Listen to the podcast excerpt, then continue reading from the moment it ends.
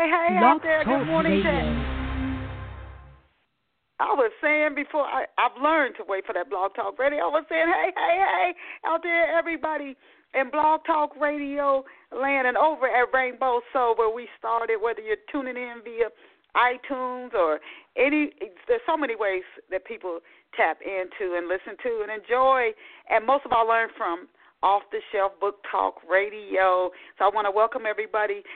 We are in the last month of the year and I'm waiting for our guest to dial in to today's show. His assistant, they reached out and, and requested to be on Off the Shelf, which I'm very happy about, and she was very good at following up. But you know what? I never know what's going on in someone's life. I always try to stay open because I just don't know. And I'm, I've learned, and this is something I encourage you to do, and to make this a constant habit. Of course, sometimes I feel frustrated when I'm doing something or working on a project and it's not going the way that I want it to. But stay open, stay flexible, and always um, be be flexible and fluid so that you can fill in gaps. In case something happens and there's a gap, you can fill in the gap and keep it keep it rolling. Uh, that's something that you definitely want to do. The, our special guest today, which makes it wonderful, we're in December, the last month of the year. A lot of people are like, it's too late to really change 2016 in my personal life or my business life. Some people, even if they have a job that they don't like, they'll stay at their job because they're like it's December and people aren't hiring at the end of the year. And some people are going to step into a marvelous career this month because they're not going to tell them, put limits on themselves, and they're not going to start telling themselves all the things that can't happen, but instead tell themselves all the things that can happen. So this today's guest is a serial entrepreneur. Those are people who, being an entrepreneur, I actually heard of uh, someone who has uh, billions in their uh, personal account. They've built their businesses up over the years, and they were talking about how hard it is to be an entrepreneur. It looks so easy because entrepreneurs, whether you watch the people on Shark Tank or The Profit, uh, uh, Undercover Boss, you watch these shows and they make it look so easy. It looks so easy, like they never sweat, like a top athlete, or just somebody who's very good at what they do. They never sweat. They never get nervous. A television journalist, when they have gaps in their show and they have to suddenly fill in a gap when there's millions of people tuning in and you don't even know that the gap was there, they did it so well. Or on radio where there's a gap and you have to be flexible and fluid, filling that gap. And so that other people who are tuning in, they still keep listening to your show and get something out of it because you didn't even expect it to happen, but be, you were fluid and flexible and you were able to keep giving people value off the fly.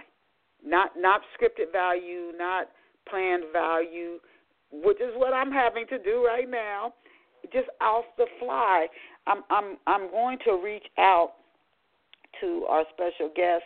I'm telling you, uh, um, I tell myself always stay open. I'm not I'm not going to say that it doesn't sometimes get frustrating um, because most of our guests ask to be on off the shelf. Most of our guests ask to be on the show. Uh, I'm going to see if I can the, the the death of radio is silent. So I'm I'm I'm talking to you even as I reach out to um, our guest assistant uh, to see if okay he's got to got to get on, got to get on, got to get on, got to get on. Uh, waiting for our guest to tune in. This is something else that just came up to me that I want to share with you as well, and I've shared this on our show before. There are two things I've noticed about us as humans, as people. We do it whether we're looking for a job, a relationship, uh, to to cre- develop, market, and, and uh, share a product, share or sell. Either word, you're sharing your, what you created when you sell something. We're very excited. We're very excited generally at the concept part of something, eh, whether it's you want to get physically fit, lose weight. The ideal of it is very exciting to us. Particularly, we get especially excited, and I've learned this after interviewing people who've signed multi billion dollar contracts, historic contracts, people who've gone on to be very successful in their industries. And I've been incredibly fortunate to interview some some folks who that you might see on TV every single day. So I've I've been blessed in that regard, but I've learned I've learned a lot. When we at the inception, the thought of being 15 or 50 pounds slimmer, the thought of getting physically fit so that you can complete a marathon without stopping once to go from running to walking, the thought of having a more loving relationship or family, the thought of stepping into a more senior a role and maybe earning thirty to fifty thousand or more a year than you currently do. That thought is very exciting to us. If we come up with the concept that we think I'm the only one who has this idea, I think that our ego really kicks in and we get extremely excited because now we feel like once if we pull this off, we'll be special, and no one is ever special, ever, ever, ever, ever. That just doesn't happen. And so, um, but we get excited with the concept the concept, the inception of an idea. And then when we have to start putting it, mapping it out, putting it, the work together, this is where a lot of us fall by the wayside. And some of us go out and work with a life coach or a therapist. What is stopping me? I was so excited with the ideal of it. And things aren't magical, they don't just show up. But as soon as I had to start mapping it out, I'm I'm I'm I'm I don't want to do it. And that's where uh, somebody like a life coach in today's uh guess isn't a, isn't a life coach, but that's where a life coach comes in when you get stuck there. You're excited about the concept. Now they're going to help you map it out because something in your thinking, something in your belief, uh, your thought loop, which I learned from a book, Humbug to Happiness, and that author was on Off the Shelf recently uh, humbug to happiness. Anyway, something, uh, uh, some type of a loop in your thinking is preventing you from taking the next next step. So you go from the ideal excitement, and this is good to discuss as we head into a brand new year. You're excited about uh, uh, whatever it is, again, losing weight, becoming physically fit, improving the relationship, stepping into a new career, starting a new company, taking a company or an organization to another level, uh, getting involved more in your community, getting involved more in a, a political movement, a social movement, education, etc. Whatever it is that you want to do, we can all get excited at the beginning, and that's something that I've I've seen. Everybody can be excited about just the concept of something. Where a lot of us get stuck is now you have to map it out. It's not magical you have to map it out now. That's where a lot of people will say that's I'm weak in that area, or they'll just step away, put it to somebody else. You're planning for a vacation. You you want to go to uh, uh, to uh, to Africa. You want to go to Hawaii. You want to go to Paris, but somebody's got to start uh, uh, pricing the air the flights or if you're going on a trip, you got to pr- start pricing cruise ships. You've got to start seeing what kind of documentation and paperwork you need. What what days and flights, what days and out times are best to fly in and out of. You got to start checking on hotels. This is where a lot of people never get to Hawaii, never get to Africa, never get to Paris or wherever they want to go. That mapping out stage, that very next step that comes after the ideal has come. The very next step is where a lot of people stop. And then they wonder why their life nothing happens in their life. It's not you don't snap your fingers and things just happen. You don't just sit down on church pews and because you went in a church, everything just suddenly comes together. If you really want it, you keep stepping, stepping, stepping, stepping until you get it. So you're excited with the idea, a new way to market your books. You're excited with that concept now you have to map it out.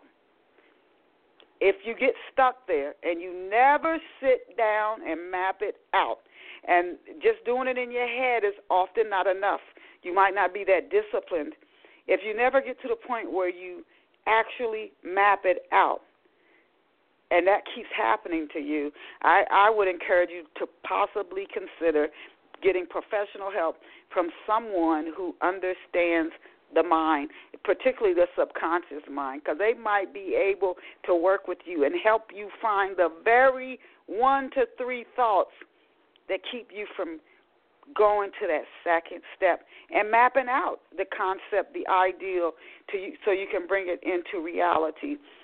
So you we excited about the concept. How many people have I had ask me to be on off the shelf radio and they're so excited about the ideal of being on the show. A lot of people are excited about creating a new product. Then some get stuck again at the mapping out phase. Some people for some reason they would they just don't show up. Some people which again is the, the mapping out. And then some of us once we do map it out and we start doing the work, we start seeing how much fin- financial investment eh, an ideal is going to take. And I, I encourage you to watch shows like Shark Tank. Watch those shows. Watch it when the the guy on the profit. I don't like how he takes ownership of those businesses, a percentage of them, but watch how companies you think are doing well are almost ready to collapse. The, the same way they say that most Americans are one paycheck away from losing everything. We have to we have to map things out. And on Shark Tank, they can see, you can see it. Somebody is excited over the moon, over the roof of a, a idea, a concept that they have.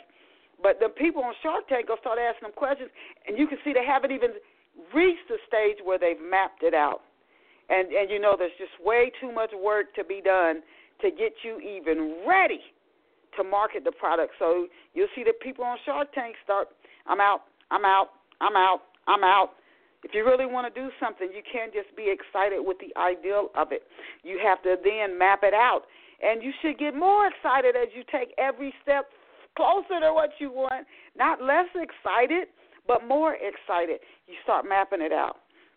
And then after you start mapping it out, you have to you have to start working with other people to get information.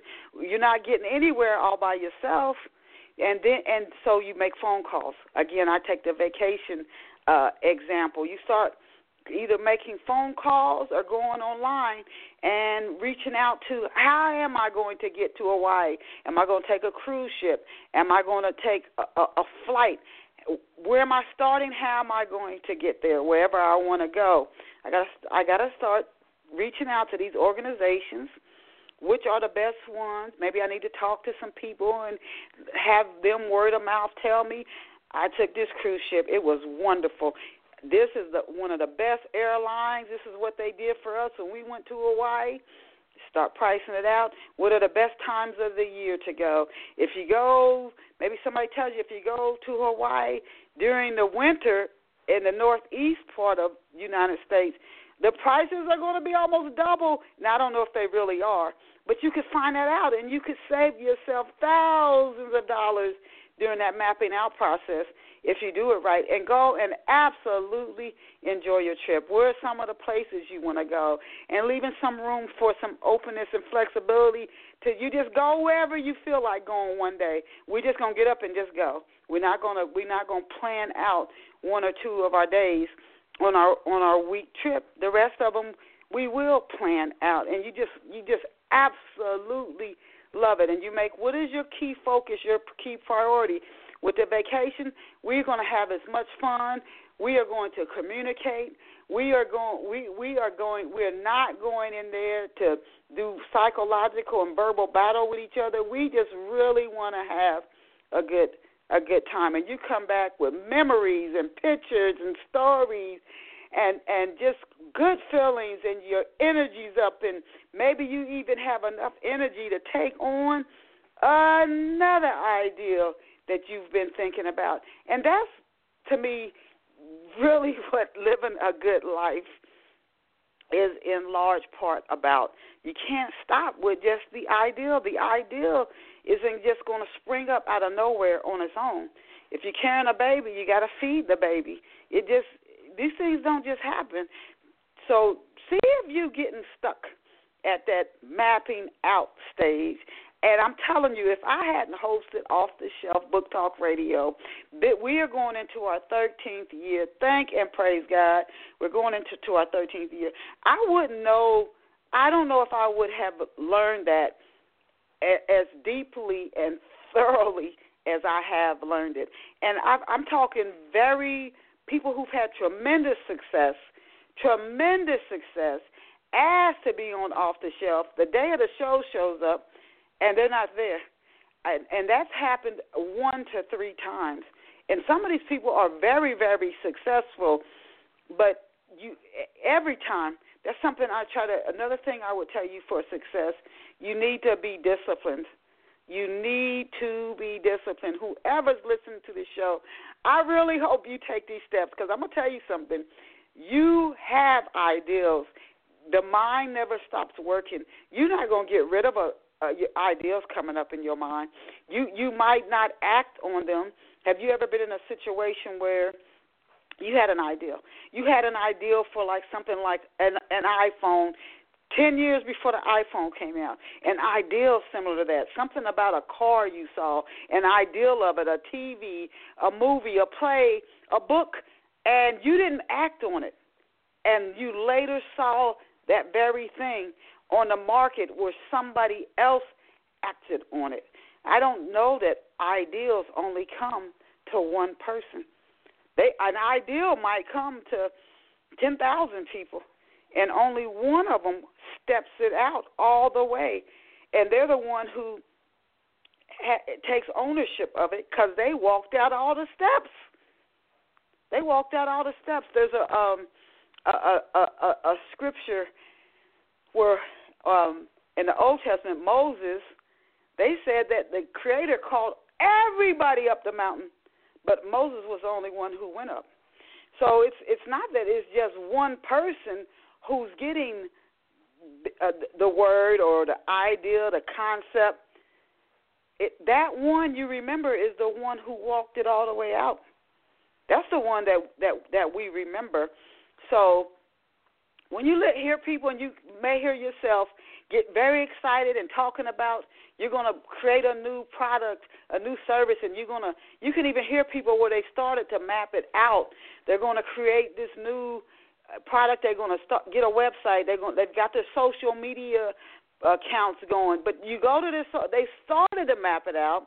You go to their social media sites. They've there hasn't been a new post in six months, or three or six months. You go to um, uh, their website. The last blog that they published was was two two months or maybe even a year ago, and I've seen this with very successful people, people with engineering degrees, people who've sold hundreds of thousands of copies of books, people who have millions millions in their in their personal bank accounts and they get to certain levels and they just stop. And the one you're going to remember, the one who will be celebrated is the one who went all the way through all the way through. So I encourage you today to be to be someone who goes all the way through as we come to the end of the end of the year. Just because it's December, it doesn't mean that um, it's time for you to quit. Just because it's December, it doesn't mean uh, it's time for you just to do nothing. A funny thing as well, um, and I'm not sure if our guest is going to join us us today. Um, but a funny thing is, um, we plan to retire, and it's been proven that when people retire, we we we speed up the process of actually becoming ill and the aging process. What it really is retiring. I can see saying, I, I'm not going to do a certain job anymore. I'm not going to commute into that company anymore. But really, retiring, uh, that might be the first step away from what we call exiting our bodies. Is it, what, what does that mean? Or and if you really want to retire, is that an indication that you spent 30 years or however long of your working career doing work you didn't really love?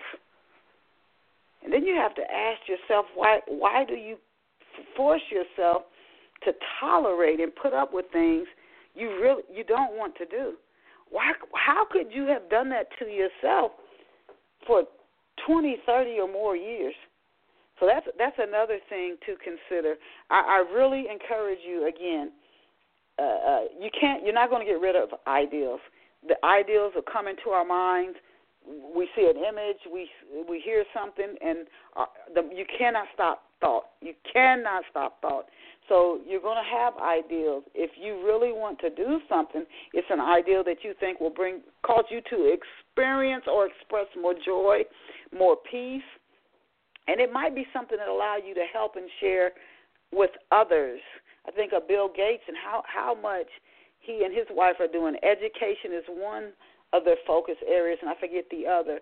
Also, and I, I his uh, Mark Zuckerberg and he, and his wife, they're they're focusing on uh, trying to find a, tr- a cure for for something. If I'm not mistaken, well, he went after his ideal, his dream. Now has the financial resources to help what could be millions and millions of people, and and that's just that's just a blessing, and that's that's not something new. That's been going on for decades. A lot of the companies that many people rely on for their income so they can feed their family, those companies started and are maintained and say sustained by someone who got an ideal, mapped it out, followed it all the way through. Their ideal grew into a huge blessing, and now they're employing 100, 10, 20, 60, 100 more, 1,000 people. And if you add in all those people's families, they could be blessing a million people a year because they follow through with an ideal. So again, I encourage you to do that. Not that you should follow through with every ideal, but certainly uh, follow through with a lot of your ideals. And if you don't sit down and map it out, then maybe you're waiting on magic, and you'll probably look at your life and be angry and frustrated and blame the government, blame your parents, blame your children, blame uh, somebody you were in a relationship with, blame the weather, blame God. You'll just be blaming, blaming, blaming because you didn't get what you wanted. And maybe it's time to step back and say, what do I tell myself? Do I say it's December, the rest of the year's a throwaway? Or do I say December, this is the month I'm gonna step into my miracle. This is the month. Or do or do you do you say I'll start mapping out my ideal in January? Well, when January comes and some surprises show up in your life, you might say, "Oh, I'll start in June," and you'll do that all the way through the whole year. And at the end of the year, you'll see you didn't do nothing. Uh, so I, I encourage you again: don't just stop with the excitement of an ideal. Map it out and walk it all the way through. If you really want it, you will you will do that. I don't care how long it takes you. You will do that. And if you find that you you keep something won't almost like you feel like something won't let you sit down and map it out. You just you you you keep getting distracted. You you feel bored. You feel like I don't want to do it. Something in your mind is trying to stop you, and that's why I said you might want to go get professional help so you can move that out the way. It's probably a thought that's trying to protect you from experiencing a previous hurt again. That's probably what it is. And the past is gone. It is gone. Anything that repeats itself is only repeating itself because we still believe in it right now. If we turn the belief loose right now, that thing is gone because the past is gone. It's gone. So something that happened in the past can't hurt you unless you still believe in it today. Unless uh, uh, you still want it some today. Other than that, it's gone. It's over. It's done. It's gone. It is done but a part of your mind might not believe that. And it might be trying to protect you from feeling a previous hurt, embarrassed, or feeling abandoned or lost. So it, it, it won't let you do something because it's trying to protect you. It's trying to, this isn't a backwards loving way, but uh, you might need help to to overcome that. And be patient with yourself. That part of you again is just trying to protect you. As we come in, uh, for those, you know, I want another thing I want to tell you. I, I'm learning because what day or what year has the whole way gone the way I thought it would, or I planned it out to. That's why I said even when you map things out, be flexible and open, or you'll get upset. And some sometimes you can get upset and frustrated, depressed, and then quit. And that's you don't. I encourage you not to do that. Perhaps our guest didn't come show up today. Although again, they reached out and asked to be on the show because you were. This is the message that somebody who tuned in was supposed to hear, eh, which would be somewhat incredible if that was were the case. And if that is you, I hope if you do have an ideal, I really truly do. If the universe moved for you this way, I hope you do map out your ideal and walk it all the way through. Those are the people we celebrate, the people who walk an ideal all the way through. Everybody gets ideals. Everybody. And maybe everybody's received at least one awesomely great, good idea. But how many people walk it all the way through? When it gets tough, maybe 40 years in, a lot of people throw it up, throw in the towel. I was listening to uh, actually Anthony Robbins. Then I'm gonna give you guys a treat. Uh, Anthony Robbins on YouTube, and um, he said years ago people told I think it was in the 1970s when Kmart and Sears they were just soaring, soaring. Oh my goodness, they were doing tremendously well. Well, they told Sam Walton, you uh, people had told Sam Walton, you might as well bag it up because the, the type of stores he was with Walmart, they said they, they're done. They're never going to take off. Wow. Sam Walton didn't believe that story. and he look now, it's like the whole table flipped. Now it's Walmart at the top of the heap. Now it's Walmart and it's like Sears and Kmart are struggling to survive. But but as things go on, one day something might overtake Walmart. But if you yourself uh, know how to take an idea, map it out, and walk it out, if if what you're doing now starts to fall off, or things just shift, I want to say fall off, they just shift. You can you can move with that shift. You'll be just just fine. Now the treat I have for you is I want to read from you, uh, read to you. Uh, my my my latest book is actually not published yet. I'm I'm currently writing on my latest book, which is set in Chicago, Pennsylvania, Chicago, Pennsylvania, Chicago, Illinois, and the 1940s. Um, and it, the, the woman in this story, God is, and the working title is God is Glory. She is in a man's world for sure, and she is at the top of that world. She is she is at a time when women were really supposed to step back and behind a man. This was globally step back. She does not do that, and it's some it's things that she sees her mother go through in her childhood that shapes her, and she just she just doesn't have that DNA in her to step back and she goes into a man's world when women don't do that. It's tough even now in 2016 heading into 2017 it was much much tougher in the 1940s, and she she does it. And what a woman! got a got Goddess glory is. It's the business she's in though that I think readers will be surprised about. She's at the top in in this business in the 1940s. Um, I don't want to give away too much of the story. No, not one guy in it wants her there if they could rub her out, they rub her out. But she is um this is one tough, sharp, gracious I I I can't say enough about Gotta. Uh she also has issues with her mother. I think in all of my my novels and I, I don't think about this till I look back on them because I don't write this way with intent. A lot of things that happen in my stories, and I, and as a writer, they, a lot of our writing I think does come from different levels of our mind, subconscious, super subconscious, conscious mind.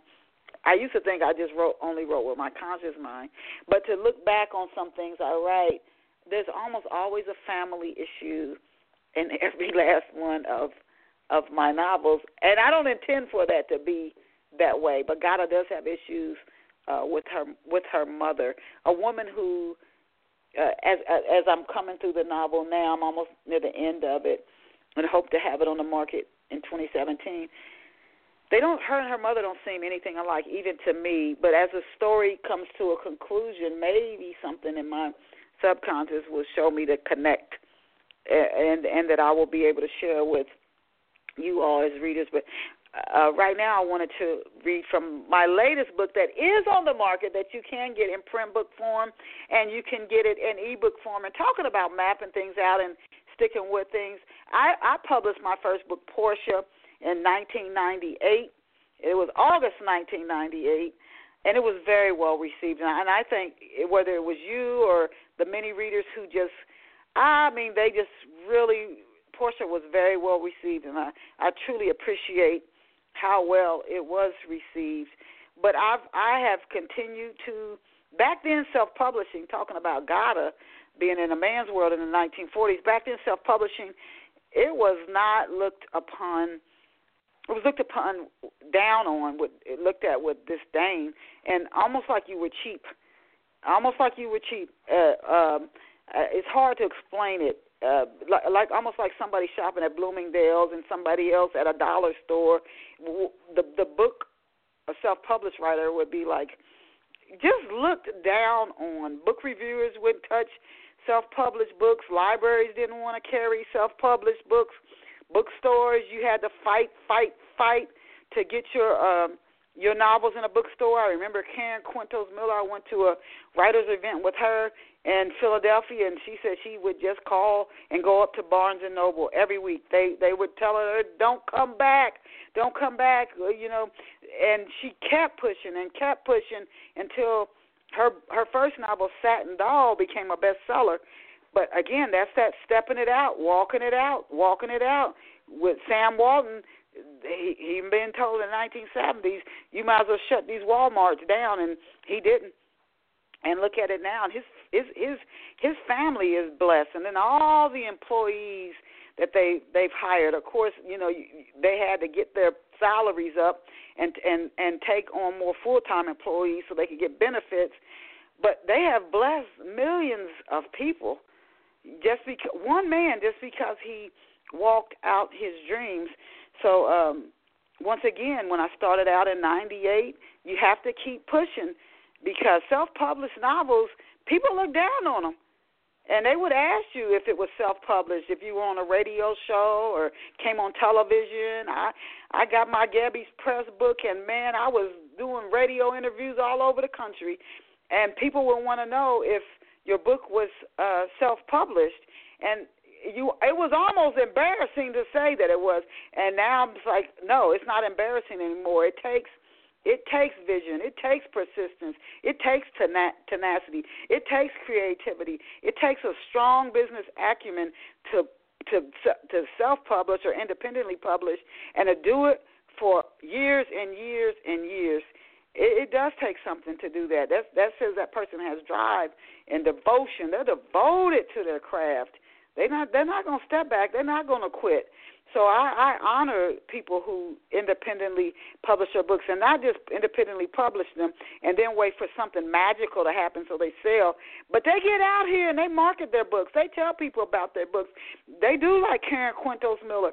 They go up to the booksellers and say you have to you you should carry this book. This is a good book. Uh, uh, another friend of mine got her hair products in Whole Foods got her hair products in Whole Foods. She started making her products at, at the kitchen table, and she is. uh If you want to know, think her product is O'Shea's. If you go to uh, my business blog, and I'm not telling you this to for you to go there, but the, I did a feature interview on her years ago. Uh, it's Write Money Inc. W R I T E M O N E Y I N C. Write Money Incorporated actually is the full name of it and you look under feature interviews, uh, was also fortunate to interview.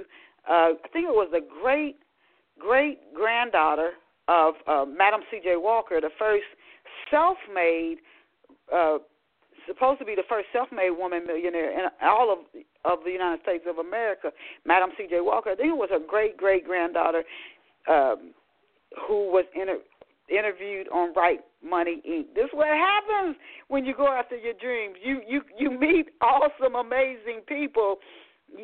You meet people you think you would never meet.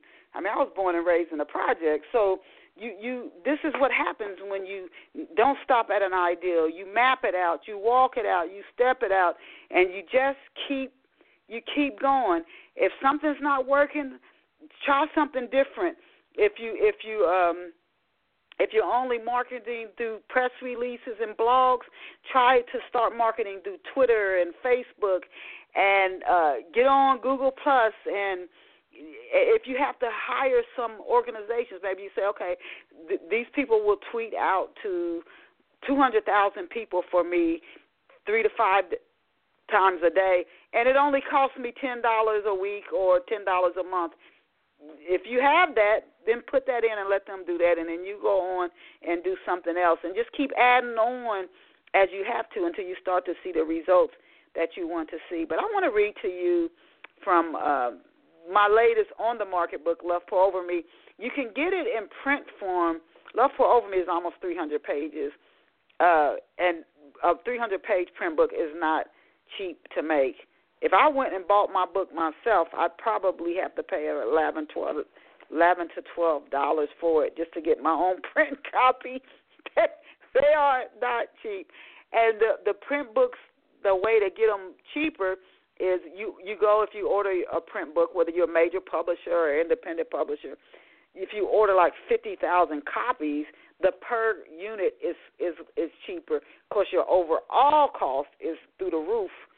If you order just a few copies of a of like a 300 page print book to be printed, you might be printing cost you twenty twenty five dollars per book. But if you that's if if if I went out and did that myself with a printer. But the price of it for the reader, I generally keep it. You, you're probably paying half of what I would have to pay myself to, to, to get it through a printer.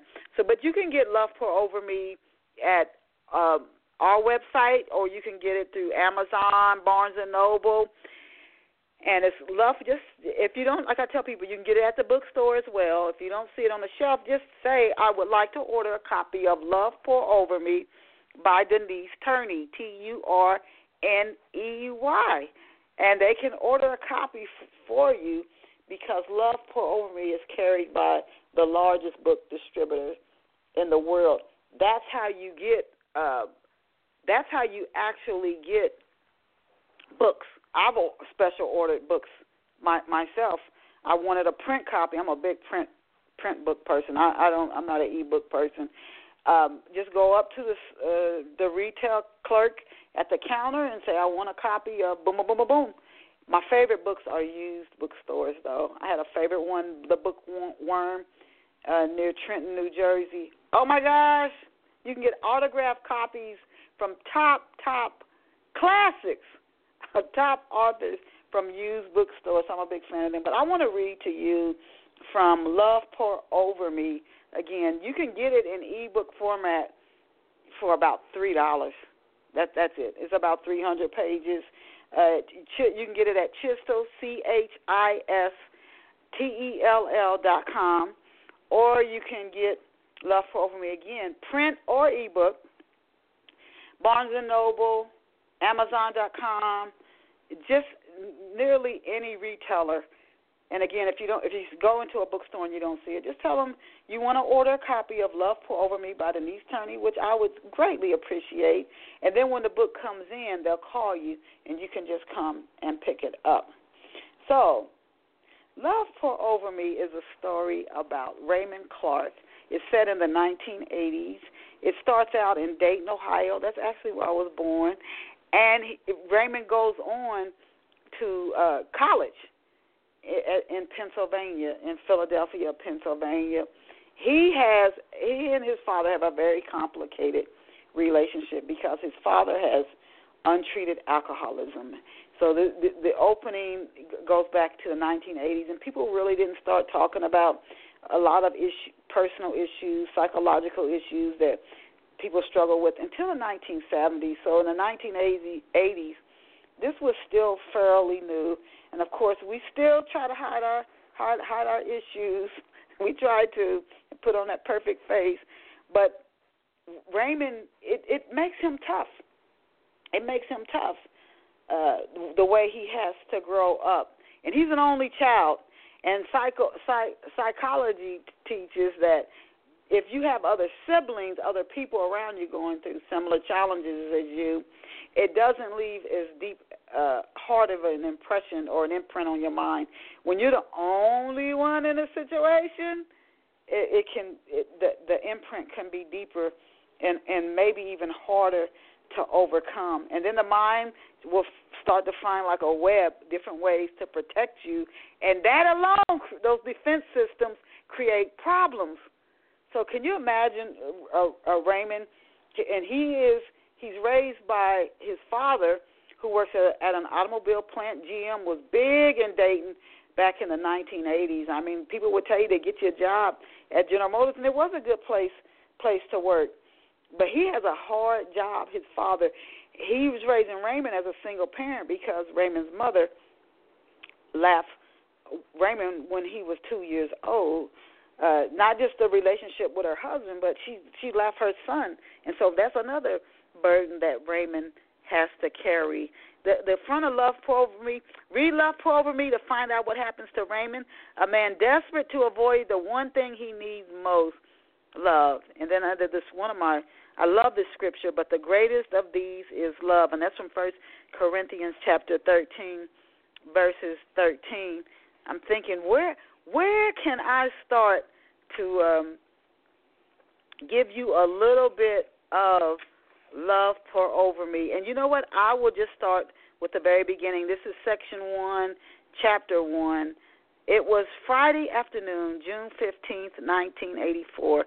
Raymond Clark lay across his bed. An empty bowl of popcorn was on the floor. Snacking did little to ease his excitement. In less than three hours, his year round efforts to prove himself deserving of unwavering acclaim would be validated in front of hundreds of his classmates. Tonight was his high school graduation, the day he had dreamed about for weeks. He knew his grades were high enough to earn him academic honors. Even more than his grades were his athletic achievements. He hadn't been beaten in a track race in three years. He won the state half mile and mile runs for the last six years since he was in middle school. People would cheer wildly for him tonight. The television was turned up loud. Carl Lewis threatens to break Bob Beamon's historic long jump record at the Olympic trials in Los Angeles this weekend. An ESPN sportscaster announced Beamon's record has stood for 16 years. Lewis, Raymond got so caught up in the mention of the upcoming Olympic Games that he didn't hear the front door open. Ray, his father Malcolm shouted as soon as he entered the house. What? Raymond leaped off his bed and hurried into the living room. Dad, what? Boy, if you don't get your junk. Raymond watched his father wave his hand over the sofa, the place where he'd thrown his sports bag as soon as he got home from graduation practice at school. Get this sports crap up, Malcolm growled. Silence filled the house. Raymond grabbed his sports bag, carried it into his bedroom, and tossed it across his bed. His father exited the living room and entered the kitchen. Like a dark shadow, frustrations from spending 10 hours working at a drab automobile plant where he drilled leather seats into one Ford Mustang after another while his line supervisor stood at his shoulder and barked, Focus, Malcolm, get your production up. Followed him there. It was in the furrow of his brow and the pinch of his lip. Ray! Raymond cursed beneath his breath before he left his bedroom and hurried into the living room. Seconds later, he stood in the kitchen's open doorway. He watched his father toss an envelope on the table. Letter from Baker came in the mail. Something about you getting some awards when he reached to the center of the kitchen table for a bottle of still fervor. He stopped hiding the alcohol when Raymond turned five. The alcohol looked like liquid gold. Felt that way to Malcolm, too. You graduate tonight. Malcolm took a long swig of the whiskey and squinted against the burn. He tried to laugh, but only coughed up spleen. You're probably the only kid in the whole school who got a ladder like this. Everybody up at Baker knows nobody cares about you. Said they thought I'd want to tell all your relatives that all your relatives know you're getting some awards, so they come out and support you. Again, Malcolm worked at laughter, but instead coughed a dry, scratchy cough that went long and raw through his throat. We both know ain't nobody going to be there but me and your sorry ass. Don't mean nothing anyhow. They're just giving these diplomas and awards away nowadays. On his way out of the kitchen, bottle in hand, he shoved the ladder against Raymond's chest. Raymond listened to his father's footsteps go heavy up the back stairs while he stood alone in the kitchen. When the footsteps became a whisper, he looked down at the letter.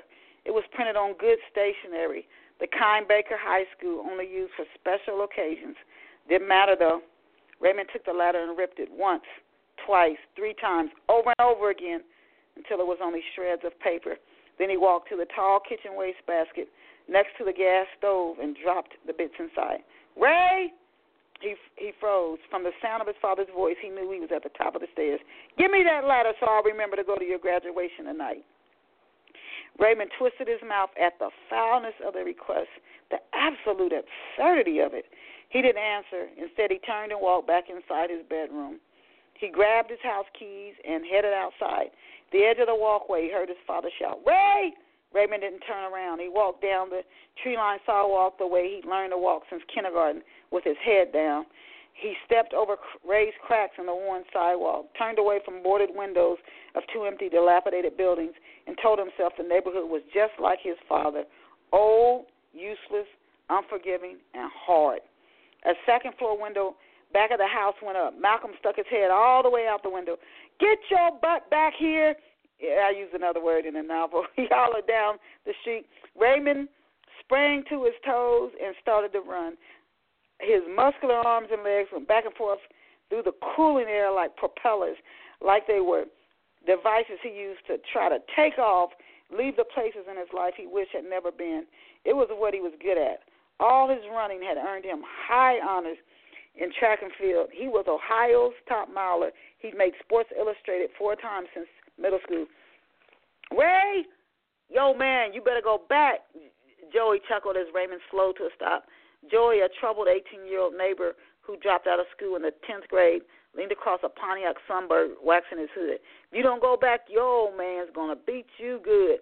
Uh, Raymond's cool Stanley, an equally troubled 21-year-old who pissed on school and failed to get a diploma, a man who couldn't read beyond the third grade level, said. He stood next to Joey. His hands were shoved to the bottom of his pants pockets. And we know the brother can run. Damn, we all can run, Stanley laughed. Ray, remember the night we ran away from that Texaco station? Our wallets are all fat. Joey laughed. He talked so loudly, Raymond worried he'd be overheard. Thought we agreed to let that go, Raymond said. He looked hard at Joey, then he looked hard at Stanley, and the nine month old deal was resealed. Another secret for Raymond to keep. One glance back at his father's house, and Raymond started running again. He ran past Gruder's, an old upholstery company, and Tudor Albright, a small worn convenience store, all the way to the Trotwood Recreation Center, six miles further into the city. Houses were larger in Trotwood than they were in Dayton. Lawns filled with flowers that swayed in the wind. Neighborhoods were quieter too. As a boy, when his father drove him through Trotwood on the way to the Salem Mall, Raymond told himself that this is where his parents and he would have moved to and lived had his mother not fallen in love with another man had she stayed. Raymond sat in the bleachers at the recreation center watching an intramural basketball game for well over half an hour until he felt certain Malcolm had, in a rare respite, drunk himself into a modicum of civility. When he turned over his wrist and saw that it was after five o'clock, he ran every step of the six miles back home. The living room was empty. Raymond heard a noise akin to the rise and fall of a buzz saw. He frowned toward the stairs and mumbled, He's asleep, while he exited the living room and entered his bedroom. ESPN was still on. He went straight to his closet and pulled out his favorite pair of black nylon dress pants, a crisp white button down shirt, and a tie. Fifteen minutes later, he was showered, dressed, and standing in front of his bedroom mirror. His father was drunk. That he knew. It always went this way every night. Like a religious habit, he'd spent his childhood watching his father drink half a bottle of whiskey every evening after he arrived home from work. When he was a little boy, he'd sit across from Malcolm at the kitchen table swinging his legs back and forth like a pendulum clock, watching Malcolm turn a new shiny glass bottle up until it reached empty. He always thought of brought a toy into the kitchen with him then, a race car, a plastic airplane. He pushed the toy back and forth across the table and sing out, boom, boom. But he never took his eyes off his father. It was a time gone like cement down into Raymond's psyche. But that was years ago. Since then, Raymond had gotten into a few fist fights and gone on more than one stolen car joyride with neighborhood boys he hoped would take him in as a good friend, but who never did. He dodged cops when they knocked on the door last spring. He just returned home from school. Mercy abounding, Ma- Malcolm was still at work. And then you go, go into the the uh, something that Raymond just briefly got out of, um, and I'm, I'm slipping through. He the, the the story, the first chapter, it goes into the graduation ceremony. Raymond really has done well. He's he's somebody who beat the odds. We talked earlier at the start of the show about um, how you have to not only have excitement with an ideal, but actually map things out. You have to actually map it out and walk it out, which we which we talked about. And Raymond does that. He does that. Um, the pay the payoff for him isn't what he thought it would be, but he does that. And I actually think our guest has. We're almost we are almost finished with today's show. Um, we've got less than ten minutes to go. Um, I'm going to see if our guest has joined us um, but probably have to reschedule because nine minutes is just not enough time to get through the interview. But ha- hang on there, listeners. Hello, is this Mitchell? Rhonda Mitchell Levy, I am so apologetic. I'm here though. oh, well, I I thank you for for for hanging on the line. I think I said well, and I, I was telling our listeners we're we're been 12 years going into our 13th year. One thing I've learned about doing radio for 12 12 years, you have to be flexible and fluid, and you better know how to fill in the gap. Thankfully, I I have my books, so I can go and read from my books and and share advice and tips that I've learned uh, that our listeners can benefit benefit from. Um, I'm trying to think. So I want to introduce you to our listeners, and we might have time for two or three questions. But to our off the shelf listeners, we are honored to have with us now Mitchell Levy, and he's known as the AHA guy. He's the CEO of Think AHA, and over the course of his career, he has he has created or worked with as many as 20 businesses in Silicon Valley. And four of these businesses were in the book publishing industry, where Mitchell published more than 800 books, which is that alone is phenomenal. And he has written for Entrepreneur, and he served as chairman of the board of a publicly owned company and provided consulting services to more than 100 companies. You can check him out online, and, and being that we're coming in late to, to the interview, I really highly, highly, highly encourage our off the shelf listeners to go over to Mitchell Levy's website, which can be found at mitchelllevy.com, and that's M I T C H E L L L E V Y dot com. Again, that's M I T C H E L L. So that's going to be three L's in a row. Mitchell Levy, L E V Y dot com. We want to welcome uh, Mitchell to our show and and and want to get as much out of this time we have left as possible. To begin, Mitchell, can you tell us what you, where you grew up and uh, what you dreamed of becoming when you were a kid? Yeah, absolutely. And uh hey, accept my apologies. Just got back from London, and the timetable got a little funny for me. Um, so I, if you're if you're not terribly offended, I'm happy to reschedule um, at some other time. So grew up in uh, in Brooklyn, New York, uh, raised in New Jersey, and and I guess you know it was interesting. My the first thing I was thinking about when I was in high school was does it make sense to be a photographer because I liked photography? And I and I thought to myself, well, there's a cap on that. You know, there's a maximum amount of revenue, so that doesn't work. How about how about a waiter? I was pretty good at that. And once again, I thought there was a cap on that. And so then I, I realized I was I was absolutely going to go to uh, go to college and, and, and figure out really what it was.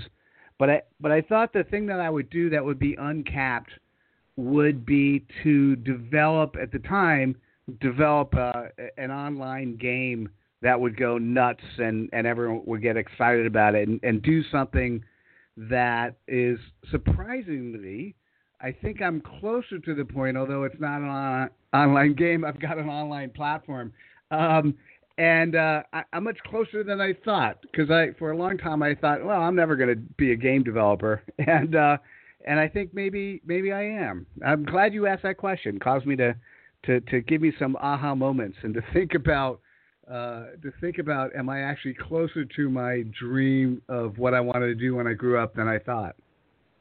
Wow. So you've written published 800 books.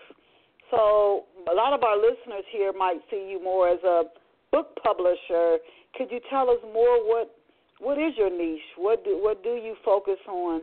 Do you fo- focus on like marketing? I know branding is a big part of the AHA uh, business. But now you, you're saying when you mentioned the games, uh, are you do you see yourself more as a book publisher? What type of books do you publish? More are they your yeah, own so we, or for other writers? Oh, absolutely. So we've published uh, as a as a publisher. I have a number of different imprints, and we started the publishing company in 2005. And and mostly, I've done a lot of experiments in in things outside of nonfiction. But what I'm particularly good at, and how and how I can help the author is is those those books which are nonfiction that are primarily focused on allowing the author to grow and do more. Uh, and so the types of books that allow them to get more speaking, more consulting, more engagement, sell more products. And and that's really the books that that I have specialty in. Um, we you can get to uh, some of the websites you mentioned, thinkaha.com, Happy About, 42 Rules, Superstar Press. But the one that, with such limited time, the, the site that I'd like to encourage people to look at is a site called Aha That, A H A T H A T dot com. And what's beautiful about that site, and, and this is the online platform I was talking about, is that we we do three things that are really powerful. I'll do I'll say them quickly. Um, one, if you're trying to sell your existing book, you're going to try to sell it over social media. Or if you're trying to sell you, you have to sell and present yourself. Selling's not the right word. Let's just say present yourself marketing wise over social media. You need to be sharing good, compelling content. The Aha That platform has 35,000 quotes that are available for free that you can share in seconds. So it's just mm. good, compelling content of other people that you can share. Now, if you and want to join the platform, that's cool stuff, right? yeah. so, so that's one.